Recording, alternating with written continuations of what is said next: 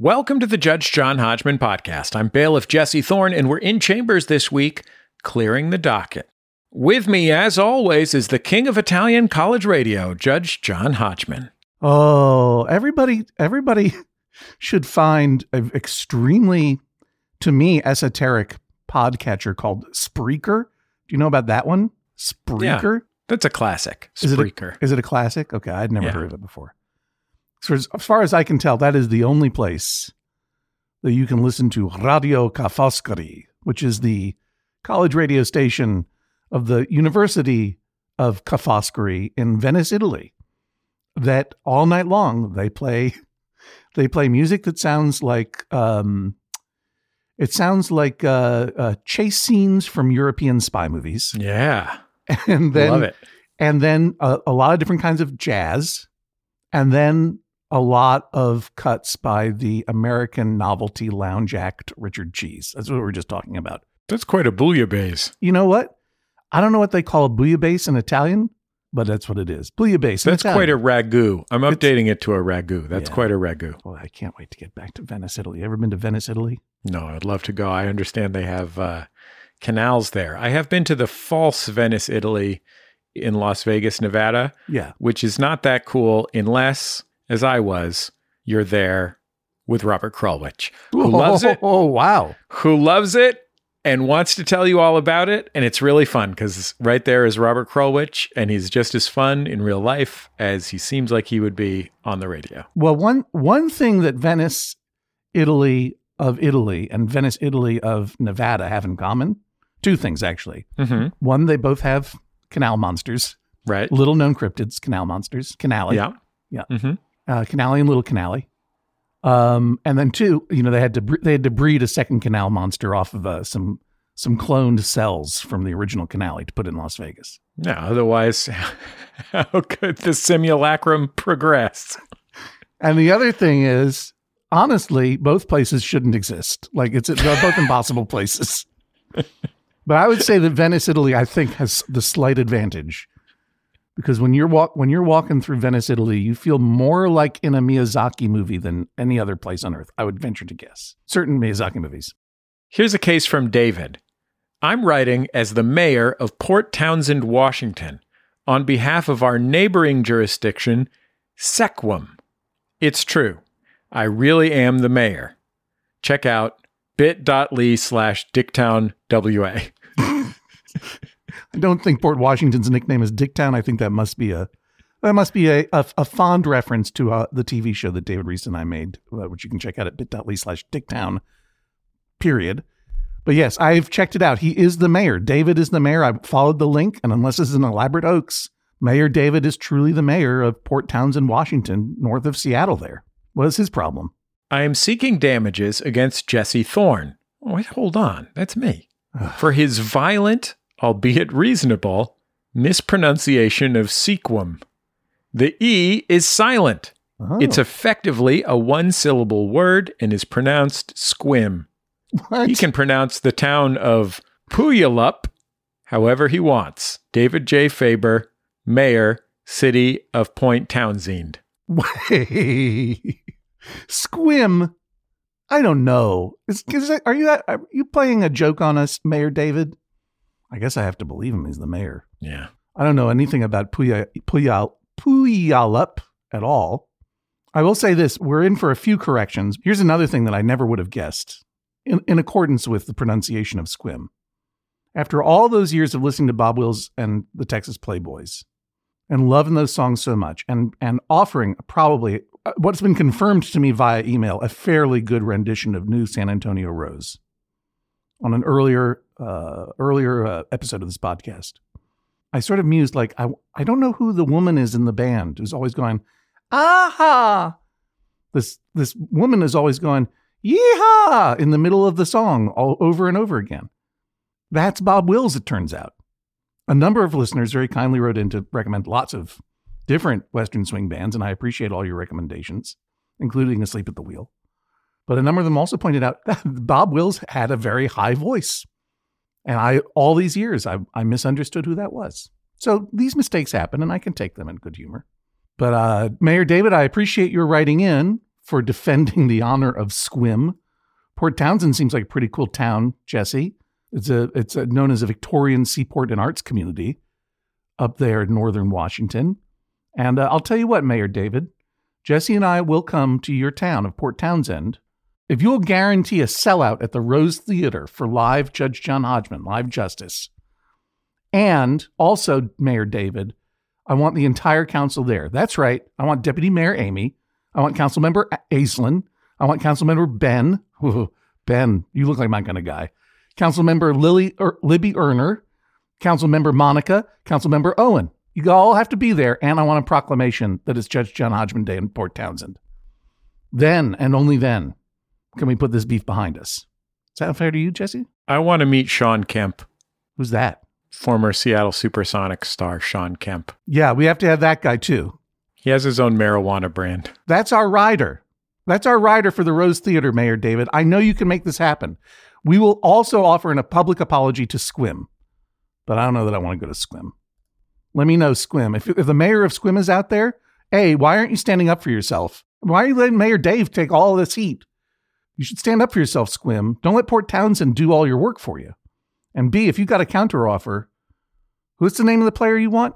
Shawn Kemp. Yeah, if you can get Shawn Kemp and Mayor David can't make that happen, I'm sorry, that's how it goes. You know what? Who knows? Maybe Schoolhouse Point or Discovery Bay or Chimacum will uh, come through with Shawn Kemp and Detlef Schrempf. Whatever it, whatever it takes, we're really we're itching to get back on the road again, and we will come. We will come to those these lovely cities by the bay. Whoever can produce the entire city council a proclamation of Judge John Hodgman and bailiff Jesse Thorn Day in your town or city, and produce Detlef Schrempf and uh, the other guy. That's that's the rider. Don't worry, Jesse. You're not the only one who got picked on this time. Read this next letter. You'll see. I, I get some heat too. Here's something from Dave in New Jersey. Dear Judge Hodgman, I'm responding to your recent call for food related disputes, and I'm sorry to report that my dispute is with you. Mm-mm, mm-mm. On February 21st, 2021, in response to a mention of grape nuts on the podcast, I wrote in with a grape nuts and poached eggs recipe that I enjoy. In a subsequent show, you ruled against me and sided with my family, who feel that poached eggs and grape nuts is gross. This ruling delighted my son and daughter, but has stuck in my craw for months. Yeah. How could Judge Hodgman dismiss the principle of you like what you like so easily? Hmm. Not just for months. Not just for months, Dave. You've been carrying a grape nuts grudge for more than a year. More than a year, Dave has been ca- carrying. You know what's in your craw, Dave? Grape nuts. They're hard and crumbly, and they're all they're all crunching up there in your craw. Maybe that's maybe the problem is grape nuts and not me. I love grape nuts. I love grape nuts too, but let me tell you what this is all about. Guess what I had for breakfast this morning? Grape nuts. Yeah, no poached egg though. That's a lot. Let me tell extra. you. Yeah, um, just in case you don't know, this was on on Indeed in February of 2021. Dave wrote in first mention of grape nuts that he heard. He's like he ran to the keyboard and he suggested this recipe. This is his favorite. A small, I'm quoting now, a small bowl of grape nuts with two poached eggs and hot sauce of your choice is wonderful. The egg to grape nut ratio must be balanced to ensure thorough coating of the grape nuts without saturating them completely. I recommend Cholula hot sauce, but understand that this is a deeply personal decision. Now, that's what he wrote in February. I let that pass. Then Dave wrote again, December 9th, for our weird holiday food episode. Not content, not content. He wasn't done yet. Saying he wanted it to be considered for our weird holiday food episode. I believe it was on that episode where I said, grape nuts with poached eggs sounds gross to me. And then I agreed with his son and daughter that it was gross and he should stop it. Then he wrote again on February the 2nd of this year, saying that if I didn't reconsider my opinion, he hopes I wake up some morning in an alternate universe in which milk doesn't exist and I'm forced to eat grape nuts with egg yolks instead. And when I didn't respond to that in a timely enough manner, he wrote again on February 17th of this year over the objections of his own daughter, he said, asking to include it in our upcoming episode with Kenji Lopez Alt about food. Now, we have gotten a lot of your fantastic disputes surrounding food and kitchenware and kitchen etiquette that we're going to talk about with Kenji Lopez Alt in a future episode. We got so many that we have a little bit of overflow, and we're going to be dealing with another one of those overflow cases today. But here's what I'm going to say. I got to say this to Dave because this has been coming up a lot. The principle of you like what you like. Because I've gotten other letters from listeners who say, Why are you guys picking on Frolf? Isn't the tenet of your podcast you like what you like? Let the audience note that I am already nodding broadly and emphatically upon this point. Continue, Judge Hodgman. Right. A listener wrote in saying, "Hey, you like what you like. Why are you having a, la- a laugh at my um my toe sneakers, the sneakers that have toes in them?" Okay, listen. I love that you have sneakers with toes in them. So does Jesse. We love frolf. Dave, egg nuts. Sorry, Dave, egg nuts. That's what I call them. Leave it in. Grape nuts with egg. It's hard. It's a hard two. Those two things. Those are two weird tastes that maybe don't go together, or maybe they do. Only you can know for sure, Dave. I love that you love it. Like what you like as a principle is certainly meant to honor your likes, but it is primarily meant to say to people, you can't change other people's likes if you don't like what they like. If you think they have bad taste, that's too bad for you. This is not to suggest that like what you like is all empowering. Liking what you like is like free speech, and like free speech, it doesn't mean that there aren't going to be reactions to what you say or, or what you like. Liking what you like is a principle that says it is not your job to correct someone else's taste. Not all likes, though, are equally laudable. Some people like to do horrible things. Some people like to be cruel. I can't stop them, but that doesn't mean that I yuck their yum by speaking out against cruelty. Some likes are wrong, right? Now, there are vast differences between someone who is broken enough to think being cruel is fun and you, Dave, eating your grape nuts with uh, poached eggs. I love that you do that. That is not for me, but I get that you like them and I applaud your like. So I hope that that makes it a little bit clearer. Jesse has the right, and I have the right to say, eh, that sounds gross. And you have the right to enjoy it. And the reason that I banned that in your house is that I think that there probably there are just in the same way I apologize whenever I eat food on the mic. People have some sensory issues with regard to uh, how food looks and smells when it's being eaten near them.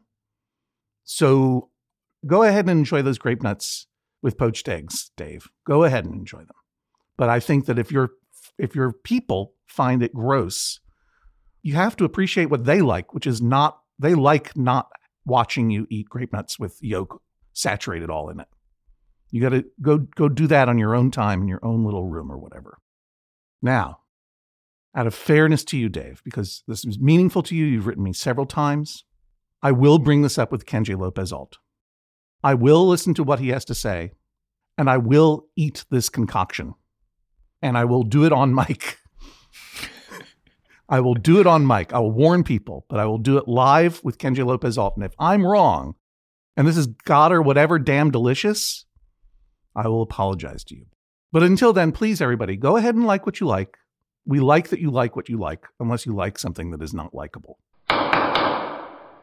Hey, you want you want a, a little palate cleanser for people to think about as we go to the break? A different question, besides whether or not Greg nuts are good or whatever they're called.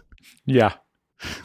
Something that just came across. I don't even know where I saw this. I guess it's something that's being discussed all the time on uh, everywhere on the internet. Which do you think there are more of in the world? Wheels or doors? Wheels or doors? Yeah.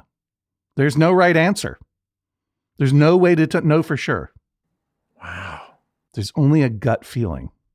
My first thought is wheels. So more essential invention. I mean, does doors include all passageways? Doors have to open and close, wheels have to turn. That's what that's what they say on Reddit anyway. And I, what really blew my mind was I realized that with every car that is on the road, for the most part, it's equal. So almost all cars are basically a wash. And if you have a hatchback, forget it. That's more doors than wheels. So once you take all cars out of the equation, then what are you thinking about? I don't know. Mull it over. Mull it over, everybody. Let me know. Let me know your theories. That would be something I'd be interested to, to hear. Let me know your theories. I didn't come up with this. This is from the internet, by the way. We're going to take a quick break to hear from this week's partners. We'll be back with more cases to clear from the docket on the Judge John Hodgman podcast. You're listening to Judge John Hodgman. I'm bailiff Jesse Thorn. Of course, the Judge John Hodgman podcast, always brought to you by you, the members of MaximumFun.org. Thanks to everybody who's gone to MaximumFun.org slash join, and you can join them by going to MaximumFun.org slash join. The Judge John Hodgman podcast is also brought to you this week by Aura. A U R A. It's a simple but meaningful gift that you can give your mom or your dad or your step grandparent or your uncle or your friend or anyone that you want to keep connected in your life who might not live near you. It's a digital picture frame from Aura. It's perfect for sharing pics of all the things that those friends can't be there for, from family vacations to grandkids' graduation to whatever. I have one of these, and I got one for my dad, and I got one for my mother in law, and it's amazing.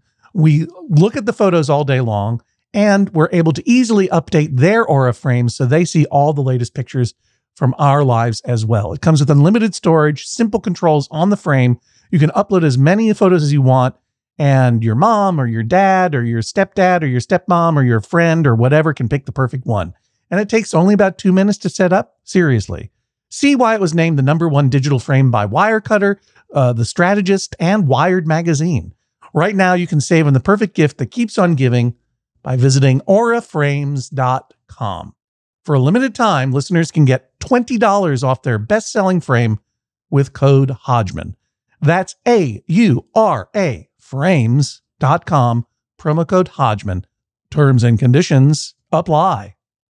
The Judge John Hodgman podcast is also brought to you this week by Babbel. Okay, it's 2020 24, 2020 24. Oh, if hindsight were 2020, I I don't know what I would have done differently. All I know is that I'm taking every day in this year and trying to get better a little bit every day. That's what you do. That's the way progress is made, step by step, day by day, bird by bird. And that's the way it is when you're learning anything, especially a new language with Babbel. And if Babbel can help you start speaking language in just three weeks, imagine what you could do in the rest of this whole year. Don't pay hundreds of dollars to private tutors or waste hours on apps that don't really help you speak the language. Babbel's quick 10-minute lessons are handcrafted by over 200 language experts, real human beings to help you start speaking a new language in as little as one, two, three weeks. Studies from Michigan State University, Yale University, and others continue to prove that Babbel is better. And that's not just the Yale football team putting their thumb on the scale because they love learning Indonesian from Babbel. One study found that using Babbel for 15 hours is equivalent to a full semester at college. Take that, Yale, I guess. Here's a special limited time deal for our listeners. Right now, get 55% off your Babbel subscription, but this is only for our listeners at babbel.com slash Hodgman. Welcome back to the Judge John Hodgman podcast. We're clearing the docket this week, and we have something from Veronica. My husband Dustin and I disagree over which basic communication feature should be added to all cars. Dustin believes that cars should have a rear horn for honking at people behind you. I think the front horn is usable for all directions of honking, and I believe that cars should instead have a U turn indicator in addition to the right and left turn signals. Okay. Speaking of wheels and doors, you know, we we put out a call for vehicle related disputes and they are coming in. Thank you. Keep them coming. I don't think we need any more food or kitchen related disputes. I think we're we're full up on those. Sated, you might say. But we are we are still getting some of those car and vehicle related disputes that we asked for. I'm holding that episode till we can get at least one funicular dispute. I'm really solid on this. I really want to have one dispute taking place on or involving a funicular. Listeners in Europe, you probably have a few more of them than we do. A gondola would be fine and I'm talking about any kind of gondola, Venice gondola or a dangly gondola. You know what I mean.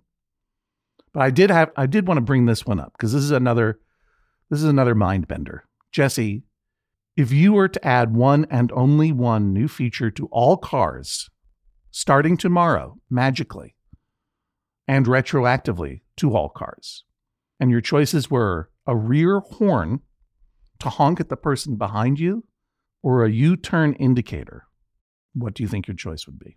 Given the choice between those two communication features, I would choose a U turn indicator, in particular because here in Los Angeles, where I live, where I think in general the driving culture is pretty reasonable, uh, one unreasonable element is that people really flip out if you make a U turn. because I see producer Jennifer Marmor now nodding emphatically. Yeah. There is very little aggression in Los Angeles driving culture. There isn't a lot of, I haven't noticed a lot of excessive speeding. Um, you know, people generally, uh, generally are, are, reasonably respectful on the roads compared to other places in the United States where I've driven. Um, but I will say that people on the road in Los Angeles do tend to drive as though there is no one else around. Um, and also, it really takes a lot for them to stop. um, they really just tend to continue on their given path, no matter what other in- inputs exist. Yeah. Which leads to a lot of red light running and a lot of people who are very confused and upset if it takes an extra second for you to make your turn. So a U-turn signal would be good in your in your opinion. I think it would be useful to clarify that point. Yeah. If you're, for example, let's say you don't have a stop sign, you're making a U turn in front of someone who is moving perpendicular to you and stopped at a stop sign. Right. That would be helpful. Yeah. Jennifer Marmor, you agree? I see you nodding emphatically over there, also in Los Angeles. Yeah, I totally agree. It would be so much more helpful than a rear honking system. Probably not in somewhere like Portland, Oregon, or wherever where you it's illegal to make a U-turn. I got a weird look once in Portland, Oregon, for making a U-turn, and then a friend later explained to me that was illegal. That could have been for any number of things. Uh, maybe they're they're they're throwing weird looks uh, of judgment all the time. They were probably looking at you that way because you bought a Shins album one time. Oh, yeah, could have been true. anything, but maybe a U-turn. I'll tell you what. This is a spoiler alert. I'm agreeing with you both. I picked the U turn, but I come at this decision from a different angle, which is that I want people to uh, live. I want that rear horn so bad, just like you, Dustin. Oh my God, or whatever. Would it give me such momentary pleasure to honk my horn in all directions at all of the injustice that I see on the roads, at all of the terrible driving that I see on the roads? But the people behind me, uh, who are tailgating me, of course I would love to honk at them. But if that person's tailgating you, you already know they don't know. You already know they're aggro creeps, right? Or they're just dummies. The people who don't know to keep distance between cars, like the distance, keeping a distance between you, you and another person isn't like surrender, surrendering to something. It's acknowledging that you're driving a very, very heavy piece of machinery that that the faster you go, the longer it takes to stop. How irresponsible do you have to be to think that being right up on someone's bumper is somehow going to get you any place any faster? It's just going to increase the possibility that you're going to hurt each other. And you throw a rear horn in there, though. Those aggro dummies who don't know how uh, the conservation of momentum works, they're just going to get angrier and the next thing you know, they're going to try to get closer to you or try to pass you in an irresponsible way. I'm glad to hear that driving in LA is not particularly aggressive because driving in New York, it's aggressive. Yeah, it's in it's bananas. And not just in Manhattan, on the freeway too. On the freeway, on I-95, on the parkways. I don't even want to know what it's like to drive in New Jersey. I don't even want to go over there because I, I mean, I, I see the Jersey drivers on the Merritt Parkway, and it scares me. It really does. And you know, what I say to the young drivers that are in my charge, the young drivers to be that are in my charge, that is to say, they're in my car, is just like your mission is to keep a steady speed and let everyone else do whatever they want. It is not a race. They think it's a race. Let them win. Let them win. Someone comes up behind you and flashes their lights behind you because they want you to go faster, get out of their way. Those are monster people. Get out of their way. Don't mess with monsters. I I I dislike them almost as much as I dislike people who drive in the passing lane at the speed limit, not understanding that they shouldn't be there. And I want to flash my lights at them too. But do you know what I don't do? I don't get up behind them and flash my lights. I want to honk at all direct. I want to honk at the sky. I want to. I want to. I want to. I want a horn. As Sheryl Crow once sang. I want a horn, not just on the back and on both sides. And I mean, I mean both sides, like front two quarters and back and rear two quarters. But also, I want a horn on the roof of the car that goes straight to God or whatever. And I want a horn on the bottom of the car that goes straight to Satan. But I can't, we can't have those things because we have to live. We have to live. And while I have no particular interest in a U turn light, because I don't make a lot of U turns, and when I do, they're usually in lanes, but whatever. It's not, it's not, ex- not as exciting. Let's just put it that way. Any information you can give other drivers as to how you're moving and where you're going is good information. I would absolutely love a U turn light. Put it in there. Judge Hodgman, I have to tell you something. I wait. I, I cannot wait to hear it. I made my choice among those two choices, but I have a third choice to offer. A third way? A third way. One of my best friends from college is my friend Maria Calpito. Was just at her house this weekend for her daughter Celestia's eighth birthday. Celestia, aka Chippy. And once when we were still in college, I traveled to Southern California with my friend Maria. We went to her home in Baldwin Park, California, home of the original In and Out. Mm. And I met her delightful and eccentric parents. Maria is an only child, which is unusual in the Filipino community. There's a lot of Catholics, a lot of big families. Sure. Uh, and they really poured all their energy into Maria. There was a gargantuan, when I got in the house, there was a gargantuan, you know, that kind of 1970s portrait photography where everything is yellow and orange? Sure, of course. Everything looks like it's bathed in the light of a sunset reflecting off a shag carpet. I I can picture it as you speak. There was a four foot wide photographic portrait of Maria in like a wedding type dress as a five year old Mm. uh, that dominated their entire living room. It was amazing. Absolutely. Absolutely amazing. So I'm hanging out with Maria's dad, whose name is Manuel, and he's telling me about his radio career in the Philippines. He's telling me he was the king of the cab drivers. That's pretty awesome. Yeah, he said that he basically he basically suggested to me that he commanded them like a loyal army. Um, and uh, is a very creative and wild-eyed man. And um, his proudest achievement was that he once had a meeting with Ford. Oh, by the way, uh, his his personality name, as Maria put it to me, is Kuya Manny, which is like Big Brother Manny. yeah. Uh, it's like a resp- it's like calling somebody uncle or something. Yeah.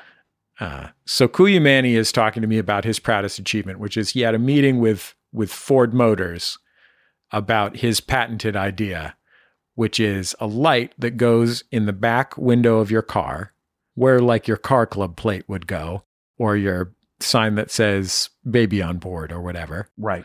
uh, that says "thank you," and there's a switch that you can press on the dashboard that turns on your thank you light, and when someone lets you into a lane.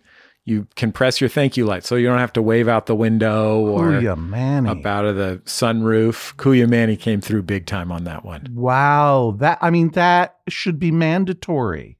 That should be mandatory. Wow. Love it. yeah. Sorry. I'm overruling both I'm overruling even you, Veronica. No U-turn indicator if we can get a thank you light. Please give me a gracias light. Because thanking other drivers when when they see you is such a gracious thing to do when they see what you need to do and they let you do it. But waving your hand out the window, which is a really nice way to say thank you, right? it's still like you're taking your hand off the wheel. If you can press a little button that just says, I see you. You're also a human being. I appreciate that. And let me say this about a little bit of a little bit of teasing. Dave, with the with the Greg nuts, I'm gonna call them from now on. I was teasing you a little bit there. I wasn't really upset that you were emailing me that much. I was making a little a little meal out of it, so to speak. A little, I was adding a little Cholula to the grape nuts, if you will. But you know, I'm teasing. I'm teasing you, and I, I, I'm always teasing with affection on this show, because when we go back to last week, we're talking about Brian and Kyle, and the line between kind of inadvertent or or advertent cruel, like cruel teasing or mean teasing versus affectionate teasing. Affectionate teasing, like Kyle dressing up like Brian for Halloween, that lets Brian know that Kyle sees him. He knows how he dresses. Like when I when I when I tease listeners on the show a little bit, I try not to ever be mean or cruel. I'm trying to let you know I see you and I appreciate you out there. It's an it's an it's a form of, of affection, I hope. And if I ever cross a line, by all means, write write to me. But yeah, showing a little a little light on a car that says "I see you," uh, I mean, I think that's valuable just for humanity. Jesse, you know, I also I, I had photos taken of me when I was uh, an, an, an eighth grader, ninth grader, tenth grader. You know, we all did. And the options that we had was a standard blue background, and then we had like a nature background, and then we had something called reflections, and that was a black studio background, right? And they would take two pictures of you. One would be you sitting there, and then they would take a three quarter portrait of you and then they would superimpose that image floating over your right shoulder. Like you're considering the thought of yourself. Yes, like it's a movie poster about you and you're the only person in the movie, which was pretty much how I experienced my childhood emotionally. and I just want to say, I got this one photo. Um, I wonder if my dad has it. I'm sure he does. Whether I'd be willing to make it public, I do not know. Where I'm sitting there with my long hair. This is like seventh or eighth grade I had very long hair at the time. And then I chose the reflections, of course. And the three quarter portrait of me, the big ghost portrait of me, was wearing a black fedora like the shadow. Amazing. Uh, we're sharing two pictures on the Judge John Hodgman Instagram account. Number one, John's going to talk to his dad about that picture. Number two, we're going to share the picture. Uh, we're going to share the picture from when the Max Fun staff on Slack uh, was doing was doing a Taskmaster challenge, and the Taskmaster challenge was d- dress up like Jesse, and Jennifer Marmor killed it. She just destroyed.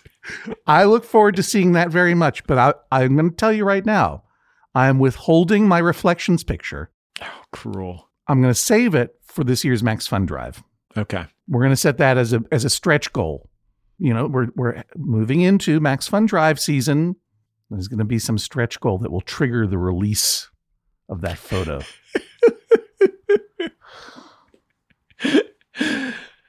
Here's a case from Caitlin in Newberg, Oregon. When my husband makes a sandwich, he insists on layering the bread first with meat before adding dollops of mayonnaise. He insists that without a barrier, mayonnaise makes the bread soggy despite the fact that nearly every sandwich he's ever eaten at a restaurant has mayonnaise directly on the bread. I argue mayonnaise does not lead to sogginess. Please order my husband to refrain from making this slanderous claim. All right, I'm going to say I'm going to say this. I think we just lost 10,000 listeners. and is, we only had 3,000 to begin with.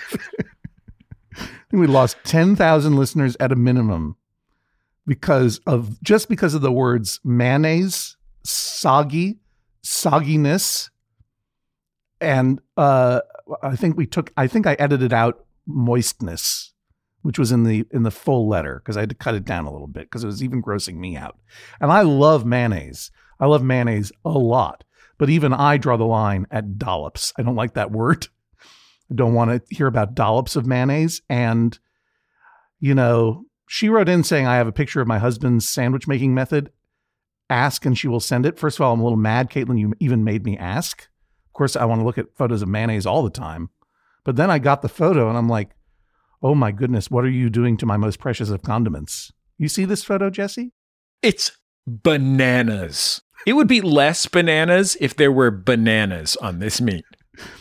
First of all, I'm I think that this meat is is not meat. I, this meat to me looks like uh, an imitation of meat, which is great, plant based meat.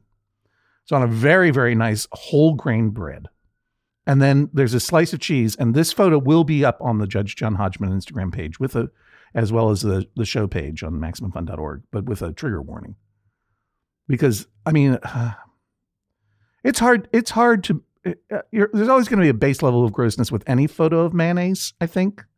But this this really takes the it really takes the uh, uh, tomato soup cake, if you know what I mean, in terms of pushing it. And on top of this tofurkey or what have you is just like this weird landscape of mayonnaise. It's I mean, it's not even spread. It's just like it's a, a, a craggy mountainscape of mayonnaise. You know why his bread is getting soggy? Why? He's got 14 ounces of mayonnaise in a pile. I he has a he has like a this is like an Axl Rose cocaine pile amount of mayonnaise. I, I have no problem with that. I've had more mayonnaise on a sandwich. Here's the thing.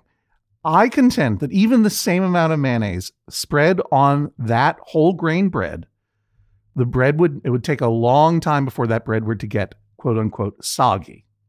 It's not like jelly in a peanut butter and jelly sandwich that your uh, parent wraps up in plastic and you bring it to school and some other kid sits on your lunch and then it's like jelly is seeping through the bread. That'll never happen.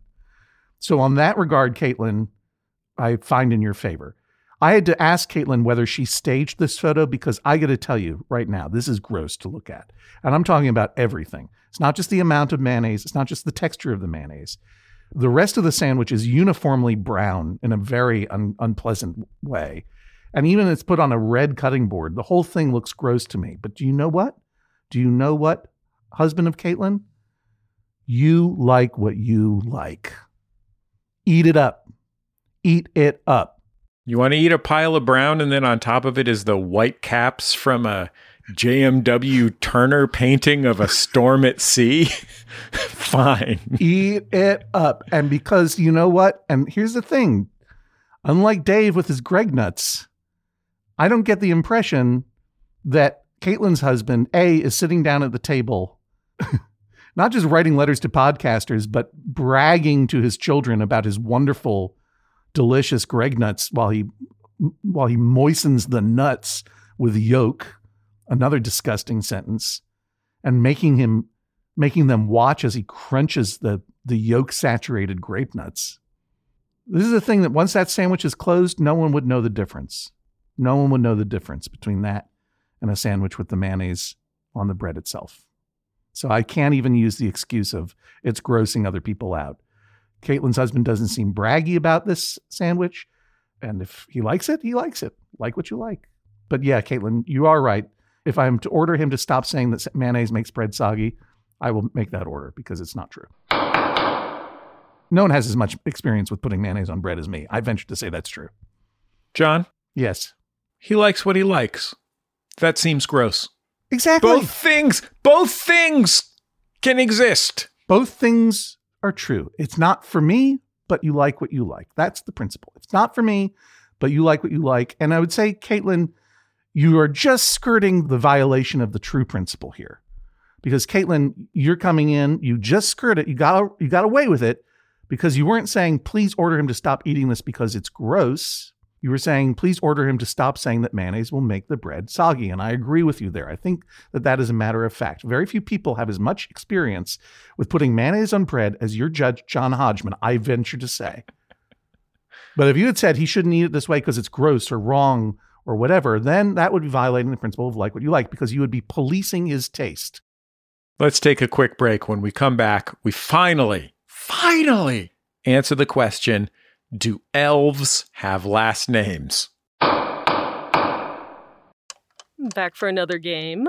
You know it. What's going on? Just one more week till Max Fun Drive. Hard to believe. It's been a heck of a year since the last one. We're now a worker owned co op. We raised $50,000 for charity last year. And we've added a bunch of awesome new shows. But do you think we're ready to do it again? Absolutely. Lovely new gifts are lined up. The episodes will be amazing, and wait till everyone hears the bonus content. Yeah, plus they know to go to MaximumFun.org slash newsletter, so they're getting all the news. Oh, like that meetup day is on Thursday, March 21st. Then what's bothering you? Me?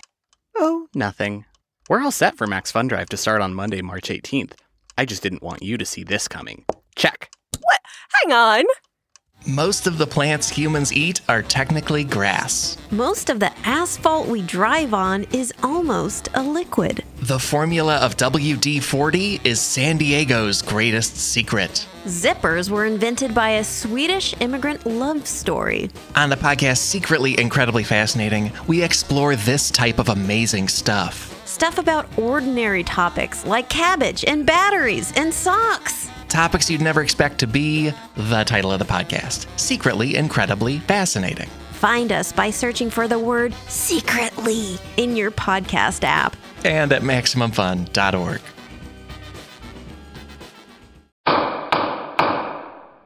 Judge Hodgman, we're taking a break from clearing the docket. You have a television show that's running right now on FXX and Hulu, and I hope people are watching it.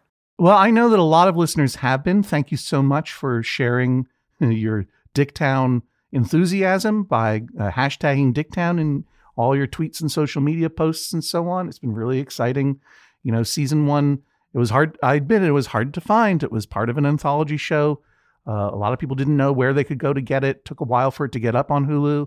That's when I just started saying bit.ly slash Dicktown all the time. Um, hey, good news for folks in Canada. It's airing live on FXX uh, on Thursday nights, just like it is in the United States. If you want to know how to watch it in another country beyond that, uh, I don't know the answer yet, but I'll figure it out. I'll just say three letters that have nothing to do with anything VPN. We are closing in on the end of the season. The big mystery of who is Madam Slingshot, aka Motorcycle Car Lady, and what does she want? This character, portrayed incredibly by Amy Sedaris, of course, is coming to a head. There's some Scooby Doo type traps. And our seventh mystery of the season, debuting tomorrow if you're listening on Wednesday, or today if you're listening on Thursday. And then it's David Rees's solo episode when David Purefoy uh, gets a job, a night job, working in a fried pork anus factory owned by Paul F. Tompkins. You can check it all out on FXX on Thursday at 10 p.m., uh, both West Coast and East Coast, and the next day on Hulu at bit.ly slash Dicktown, or just go to Hulu and search Dicktown. All the episodes so far will be available on 4 a.m. on Friday morning, and then one week from now, we'll be gearing up for our big final two mysteries, the big season finale. I hope you'll take a look and spread the word and drop a review. Jesse, what do you have going on? Well, on Bullseye, I've got our friend Kenji Lopez Alt coming up on the show. Boy, I've got his cookbook. Yeah, it's great. Kenji is a genius. He's an amazing guy. Also, Nick Kroll on the show this week as well. The hilarious. Nick Kroll, one of the funniest guys around. One of the funniest guys around, a real talent. And look, you know that I, I've come on this program mentioning Put This On Shop, my store on the internet. Right. I've I've talked about Dark Crystal cards, which are currently in stock as we Yeah. record this. Yeah. I've talked about Yo MTV Raps cards and Alf cards and Pee Wee's Playhouse fun packs, Mm-hmm. Rad Dudes cards. All those available right now I put this at putthisonshop.com. But John, Yeah. I need you to know something. I want to know things. I've got Dune cards now. Oh,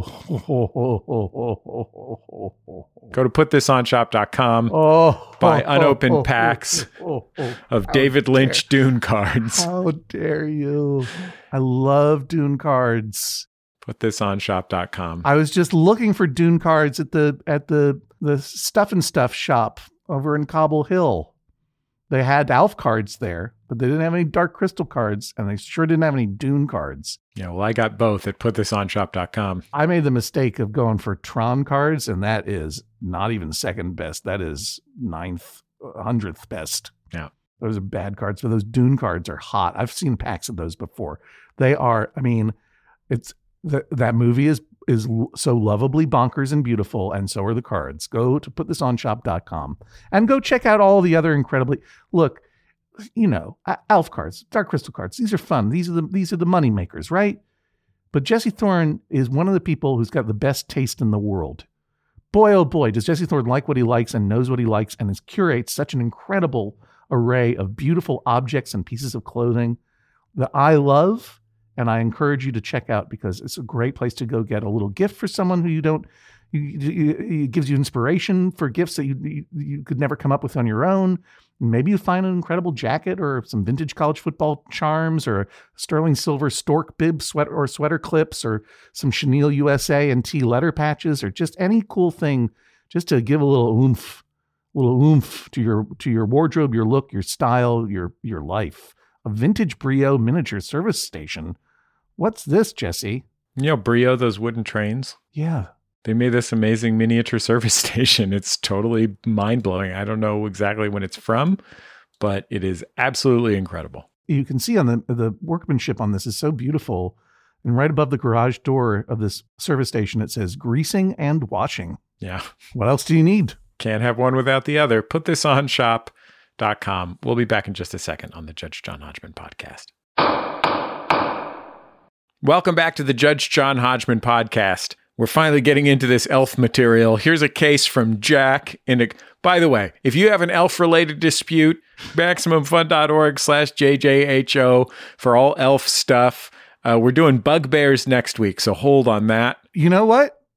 We were going to make a special call for cases about the spring, uh, the the season, um, uh, including uh, flowers, Easter, Eid al-Fitr, uh, Passover, uh, any spring holiday, uh, Irish Spring, Spring Water, Saratoga Springs. Forget it. D and D. I want all D and D. Oh no. Give me an all. Give me an all D and D docket. A, a D and D D, if you will. I'd love it. But this is not D and D. This is Tolkien. So hit it.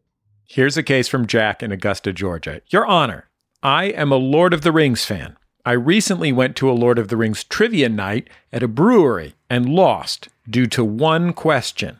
What is Legolas's last name? The correct answer is he has no last name. That's under underlined. But the host and winning team chose Greenleaf, which is a common misconception. I lost the game, my honor, and a $25 gift certificate to the brewery.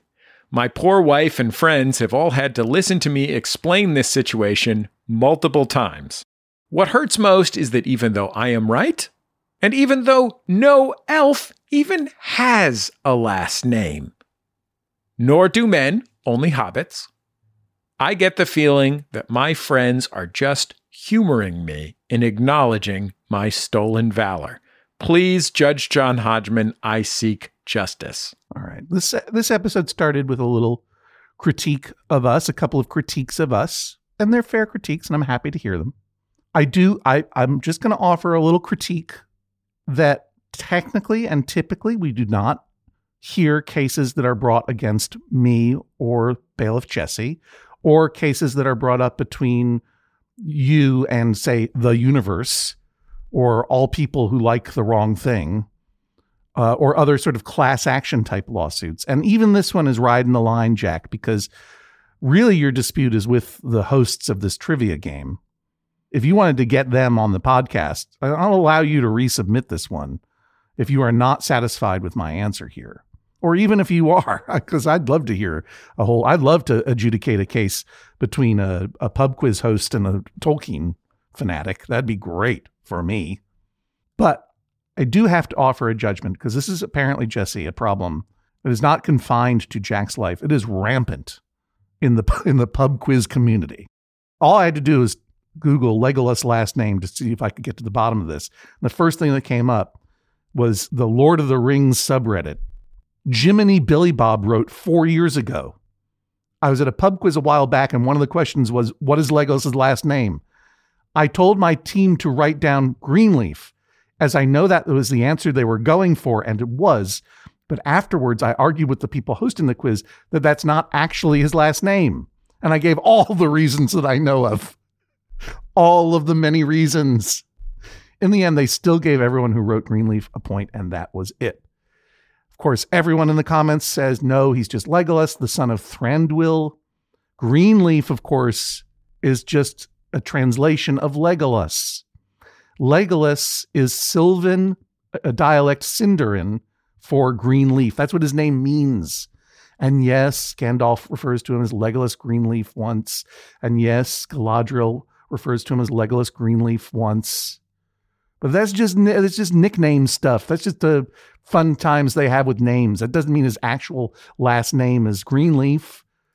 Now, was there a Legolas Greenleaf? Yes, there was a character named Legolas Greenleaf who showed up in some of Tolkien's very early unpublished writings that never made it into Lord of the Rings.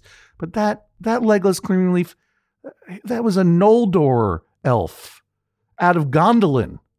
He was a, a gnome.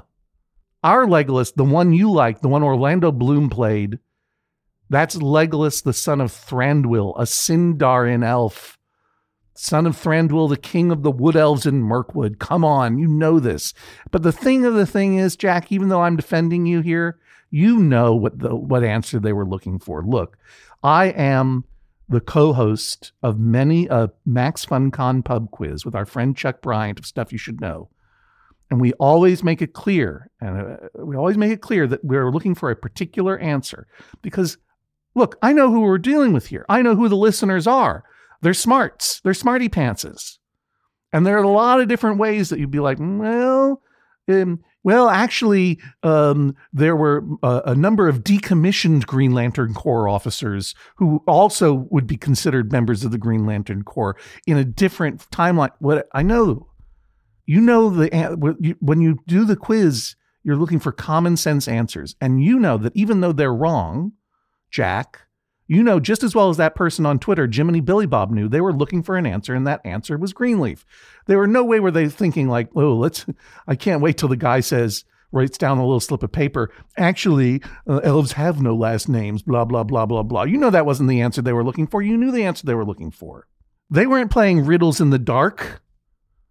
As in The Hobbit, where Bilbo says, Guess what's in my pocket? A totally unfair trick question that he only gets away with because Gollum breaks the rules and gives two answers? You know, the two answers, the, the two guesses that Gollum gave for Bilbo's question, What's in my pocket? No, what are they? He gets so flustered. It's my favorite part of the book. Gollum gets so flustered because he knows it's a trick. Que- it's not a fair question in the game of riddles. It's like, it's just random. It's like, What's in my, what do I have in my pockets? Gollum guesses, String or nothing? so yeah, Jack, you were robbed, but you should have won that game because you should have known that they wanted to know Greenleaf, even though they were wrong. That's what you got to do sometimes. You can be right or you can be happy. That's another thing that I hear on the internet all the time. But as a consolation prize, I'm going to get you that gift certificate. Write me, tell me what the name of that brewery is. I'll buy you a gift certificate. 25 bucks. No, you know what? 24 bucks. I'm going to dock you a buck because you knew you should have you knew you should have written. And meanwhile, I invite you, uh, Jack, and everyone to join the virtual pub quiz that Chuck and I are going to be hosting on April the 30th. Uh, you'll you'll be getting uh, if you're if you're a member of Max Fun, uh, you'll be getting uh, notices about that uh, in your email box. Uh, all the proceeds are going to go to CASA. it's going to be a great way to raise some money for a great charity, and a great way to have some fun. And uh, you know I'm going to be asking what is Legolas' last name at this thing. So uh, go to MaximumFun.org. Make sure that you become a member so you get updates as to when that is happening. The docket is clear, and that's it for another episode of Judge John Hodgman. Our producer is Jennifer Marmor. Our editor is Valerie Moffat. Follow us on Twitter at Jesse Thorn and at Hodgman. We're on Instagram at Judge John Hodgman. Make sure to hashtag your Judge John Hodgman tweets, hashtag JJHO. You can check out the Maximum Fun subreddit to discuss this week's episode. That's at maximumfun.reddit.com. And I guess now's the time where we talk about D&D cases. I've already put out the call. Uh, if you have any D&D related disputes and I suspect you do, please, the more esoteric the better. Please let me know at maximumfun.org/jjho and we'll get that D&D docket going for you. But in the meantime, we're always eager to hear about all of your disputes on any subject. No case is too small, so please remember submit your cases D&D or otherwise at maximumfun.org/jjho. Judge Hodgman, I stand ready to answer all Dungeons and Dragons disputes as long as they're about the two Dungeons and Dragons things I know about.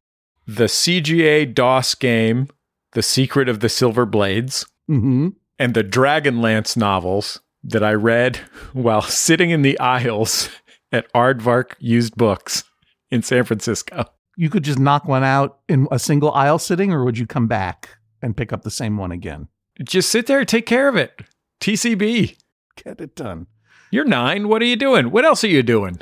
Nine years old. You're sitting there and you're reading those all the Dragonlance novels. I don't remember anything about them.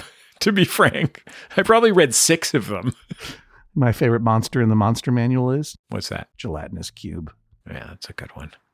Okay, we'll talk to you next time on the Judge John Hodgman podcast. MaximumFun.org. Comedy and culture. Artist owned. Audience supported.